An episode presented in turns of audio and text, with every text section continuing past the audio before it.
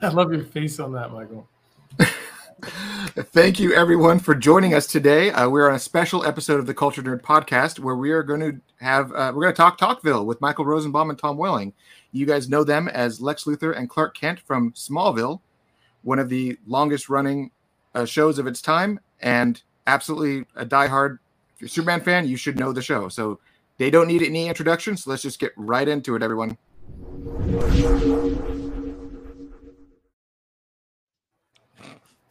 Awesome. Hello, guys. How are you? Hello. I like that. Let's talk Talkville. I like that. Yep. I love the title for that show. I don't know who we are. Michael, I'm Tom Welling. I was on Smallville. Okay, great. Oh, wow. Okay, great.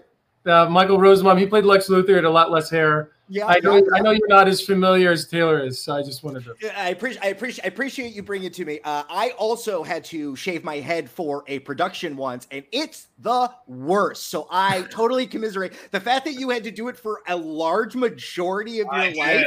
I had to shave that head for 7 years, and what's crazy is people still ask me, "Did you shave your head at your walk up?" I'm like, "I shaved it." Come on. You have a lot in common with, like, Michael Phelps. You and, like, Olympic swimmers really understand the dedication to your art form. I know. Hey, hold on a second. Somebody's at the door. Damn it. It happens outside. Okay, I tell you, the funny thing is in filming the show, we would have scenes outside. And a lot of times in Vancouver, they would always do, like, the rain towers. They would always somehow be in, like, the darkest, coldest time of the year. They'd film these scenes. And I'd be outside in a jacket and a T-shirt, jeans, and boots. Michael would be in a suit with a bald head, and he'd be like, "I'm freezing! I'm freezing! Let's go!" Because there's nothing up there. I was always cold, especially in Vancouver. I mean, it rains a lot. It's always cold. I was like, you know, it's tough being a bald man. Especially also because it was foisted upon you. It wasn't a genetic thing. It wasn't like something you were coming to terms with. It was forced. It was hoisted upon you, and you had to accept it. Yeah, Michael, was there a waiver? Michael, like, when they were like, before we give you this job, you know you're going to shave your head, right? Was there? I think there was something like that where I think they paid me extra to shave my head. Oh, nice. Did it become later on, though, once we were just looking at it. Mazel tov on 12 seasons. I mean, the TV landscape today is so different. 10 seasons. 10 seasons. 10 seasons? I was just going to let him go. He's producing Supernatural or something. Did it run through? What were the years it ran? It started in 2001. 2001 to 2011, right, Tom? Sure, it was 10th season. Oof. Yeah, May 2011. I googled it because none of us knew apparently. Great, 200 episodes is such. 217. I didn't know the exact amount. I knew it was 200. Do your homework, plus. Michael. That's what is why wrong I left with it you? There. I told them I did no homework. That's on me. I like it. Are you able, you're going back and watching it now, are you able to watch it with fresh eyes, or does it feel like watching your high school yearbook again? Because I look back at those things and go, oh my God, I can't believe I was such a dummy. You have this huge record of your lives. Are you excited to go back? Tom, what do you feel? How do you feel? I feel like I couldn't have done this even 5 years ago. I think we've just been, we've been doing a lot of conventions and meeting fans and seeing how they react to the show and hearing their questions and wanting to know more. Me, myself, I want to know a lot of times the film and television shows that I like to know how'd you guys do that? How'd you make that happen? And this is a great way to do it with Michael's success of his podcast and the team that he has. It just was like, hey, why don't we just watch these shows and then the next day get on and just rap about it, make fun of them, bring up stories that people might not know. Talk about the things that came to your mind while you watched it. And Michael, because he played Lex Luthor, wasn't there all the time and Michael didn't watch a lot of the episodes. He's watching a lot of them for the first time. Mm. So it's a lot of fun. It's crazy to go back and sit back so many years later. And it's been 20 years since that first season aired. Mm. And you watch these episodes and see who I was 20 years ago and who we were. And there's part of it you can really appreciate it. Part that's kind of, you're a little vulnerable, you're watching yourself, but all in all, I think we're watching as a fan now, so I think we can relate to what people are feeling all these years, and it's a really cool experiment. It's like, let's just dive in, see what happens. We don't know what's going to come. We don't know each episode what we're going to recall, We don't remember how every episode goes, by the way. yeah, of course. Remember how they end. So yeah, it's going to be exciting. And we have a lot of content. We have 217 episodes of content to talk about. So I hope it's not going to fade off right away, because we're like, Michael's show is based upon guest stars. We will have some. We've already banked a couple with a major cast star that graced us with her appearance, and we'll continue to do that. But it's really just rapping about it. We answer fan questions. We rate the episodes based on a scale that Rosenbaum came up with, and he's a little more critical than I am about some things. But it's a blast. Like, it's a lot of fun. One thing that I wanted to bring up, you said 217 episodes, and if you watch one episode a week, that's about 52 episodes a year. So you're going to be committing to this for about 4+ years. That's kind of awesome and daunting at the same time. We're going to, like Michael says, that's the idea, but let's just keep it cute. You know what I mean? Like, we're not trying to burn ourselves out either. Like, we did a couple already, and then one day we're like, let's do 2 in a row. And what we kind of found was that the second one maybe lost a little energy. So we might not do that. We might just keep it the one. You got to separate. You guys know you can't. Welcome to the world of content, and absolutely, every day starts with Taylor. Let's get on. Let's do a bunch of episodes. Then a kid starts crying. The wife's car breaks down. It's a lot of time to put into it, and your fan base is super excited that you guys are doing this. Yeah, look, we're excited, and like Tom said, I think we are going to have fun with this. And we want to keep doing it until it's not fun, and hopefully that fun will last. And the fun for me is a curiosity. Like, I'm curious watching these still, because I haven't watched them, and I watched them all as we were producing them, but I haven't. It's come across on TV, and like my son, it was on TV once, and my wife was like, "Who's that?" And my son looked at the TV and looked at me, and he goes, "That's Dada," and then just walked off. So we don't like watch it around the house. It's so there's a curiosity to how it stands up and how things work, and a lot of surprises because you don't remember each scene or each episode. So it lands on fresher eyes. Yeah, and I also want to know what it was like.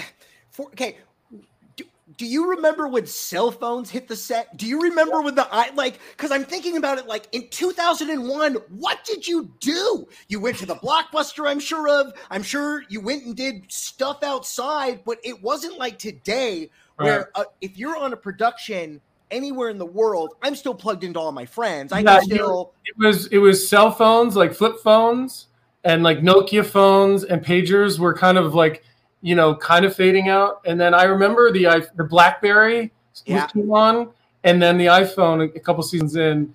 And then by the time it was, I don't know, season 5, 6, or 7, it was like no cell phones on set. It took that long. Yeah. The cool thing is we didn't have that. We weren't bombarded with messages online back then to people say, why would they cast him as Lex Luthor? Or why is he Clark Kent? We didn't have a lot of that until years later. Right. So that was healthier for us. We'll get it now on the podcast. 100%. Unfortunately, everything you were sheltering from is going to hit you tenfold now. So yes, that's all for par for the course. Yeah, we're excited for it. Mm. One of the things that I wanted to ask you, Tom, specifically was when they were producing the show, obviously, they had the no flights, no tights rule for the majority of the show. And then recently, I think you did an interview where you said that you would have loved to be the Superman for Robert Pattinson's Batman. Yeah. During the time of Smallville, did you ever just get curious and want to wear the costume? Or were you just 100% committed to just being Clark? I mean, I never wanted to wear the costume. I'm not even for Halloween. One time I dressed up as Frankenstein for Halloween, and I got the biggest, squarest Frankenstein thing. And we went into In-N-Out Burger. I was with a group of friends to get burgers, and I had it on. And the security guy comes and goes, "Hey man, you gotta take that off. You gotta take that off." And I was like, "It's my costume." And he was like, "No, it's also like security. Like, we don't know who you are if you try to rob the place." So the point is, I took it off. I go over and sit with my friends, and I have the helmet down in the middle of the table, and I'm eating my burger, and my buddy goes, "Look, look." And I turn around, and the kid sitting right next to me is dressed as Clark Kent from Smallville. And I was like, whoa, like that's – so. And I didn't know what to do, and right before we left, I was like, "Hey, man." And he goes, "Hey." Because I was all anyway. But no, the suit thing. I don't know. I always knew that if once you do that, there's no going back. I think it's different now. But I also didn't want Smallville to turn into, hold on a second, let me go put the cape on. I want it to be about Clark and his journey of trying to become, or him trying to figure out who he is and his place in the world. And I think that's very difficult, as you see in the films, when you start flying around in a suit. Yeah, it would have been a different show, I think, if you were working nights, and it would become something different. And it stayed in Smallville for all those seasons until it was over, and I feel like that works. So no, I definitely, I like that. One of the things that I remember seeing back the early 2000s is later in the show when you became the Blur, they had these like concept arts where they like, it was almost like a Superman, like Superboy jumpsuit where it was like a blue and red leotard with the symbol. And I'm like, they're not going to do that. And then they ended up going with like the leather jacket that was zipped up and had the logo in it. I'm like, that makes sense. Yeah, it was like some version of a Superman hybrid cross that they got away with, and that was my least favorite theme because I kind of knew what they were doing without doing it, you know. So Michael hasn't seen it; he hasn't seen any of that. So I have no idea what I'm talking about. That was about the point where they had that one random Lex episode where it was like a body double wearing like a breathing apparatus. Yeah, and I was like, "That's not Rosenbaum at all." No. For years, I know they had my old stand-in, and they would have the back of his head on shots. That the people would say, like almost like Inspector Gadget, like the claw, like people would say, chair. You're on Smallville again. I'm like, no, I'm not. They would also not always tell us that they were gonna insert those shots, which is fine because we weren't supposed to be we didn't know we were being watched by Lex or something. But then I would see the episodes, I'd be like, oh, that's weird. He was just like watching us, talking. All right. What food locations do you miss from those days? Where had the best pancakes? Where had the best hamburger place that you're like, man, if I go up there, I got to eat at whatchamacallit? There's a place called Tojo's. It's a sushi restaurant that is like so bomb, so bomb. I've been there since. Like I've been to Vancouver a handful of times, and I always have to go there. And then there's a place down in Gotham Steakhouse. Gotham Steakhouse. Yep. And then there's a place that only does oysters and things. I forget the name of it, but there were like 3 spots. I mean, I didn't have a lot of time to go out. In fact, having gone back to Vancouver once the show ended years later, I realized I knew my way around Vancouver, but I hadn't really experienced how awesome it was. Because to me, it was coming home at 6:00 in the morning on Saturday, trying to do whatever to go back to work 6 a.m. Monday for 10, so I wasn't like out in Vancouver. It's a great town though. And for some of the logistics, we idolize actors. We see you up on the screen. We watch your pretty faces. We go, that's the life for me. But what is the physical work of the production of the week? Because not only shooting, but then when did you get scripts? When are you learning these things? Were you learning a Yeah, Michael, you'll hear all this on Talkville every week. Oh, okay, great. But you're right. I mean, it's like we get into that where it's like the first couple seasons you're working 12, 14 hours a day into the weekend, and it's freezing and raining, and it's just it's a lot. There was a point where we all wrote a letter to the president of Warner Brothers saying, "Get Tom a car every day because he's going to die driving home." And they ended up doing that. So, it was crazy. I remember crazy hours. But when you're young and you're just eager and ready to go, and like you're like, all right, I couldn't do it now, but it was a time period for sure. Well, and also believe it or not, it's the waiting that's sometimes harder. The anticipation. Maybe you don't work for 3 days. Okay, it's not enough. It's not enough time to leave. It's not enough time to get settled. I think there's that's a whole nother craft is how to be an actor who's on call. I didn't have many of those days because I was just in the show so much. But since then, I've been on movies or shows where there's, you have 6 hours. You can't leave. You have 6 hours. And you think, oh, I'm just going to read a book. I'm going to get on my iPad, whatever. But the anticipation of going back into a mindset or a creative mode, I think that's why some people, you know, start hitting the bottle or, you know, doing a lot of other things. But yeah, but basically for me it was, you know, 5:30, 6 a.m. starts on Monday, and then finishing 4:30, 5 a.m. on Saturday morning, and then wash and repeat. Yeah, it's such a commitment, and it I would assume that as the show goes on and they see the talent that they have, they then start writing for you, correct? There's a bit of an adjustment, yeah. Like, oh, this actor who's not working, John Glover was started as a guest star. He was so good, he became a cast member. Right. That's a perfect example. They find your strengths. I think as they see you act from the first few episodes and how it's edited, they know what your strengths are, and I think they work towards that. And you know, everybody, they all want you to look better. They want you to make the show better, and they what's your strength? And you know, I wish I would have been able to get a little evil early on at times, but I liked the arc. I liked that it was, you know, I didn't become like, you know, twirling his mustache like you know, too early, because it wouldn't have been as cool. And it definitely took a lot of time. At the end, I was like, I'm ready to be an asshole. You know. You were also on such a, you know, it started in 2001. It's such a trajectory because it was such a big deal for, you know, Superman's been on television and in moving pictures now forever. I mean, it's such an iconic thing, but the level of fandom that ramped up during those years, you know, Comic-Con in 2001 is very different than Comic-Con 2008 when all of a sudden it's a launching vehicle for the Twilight movies, and all of a sudden it becomes this different thing. When did you notice that change? When did that ramping up start?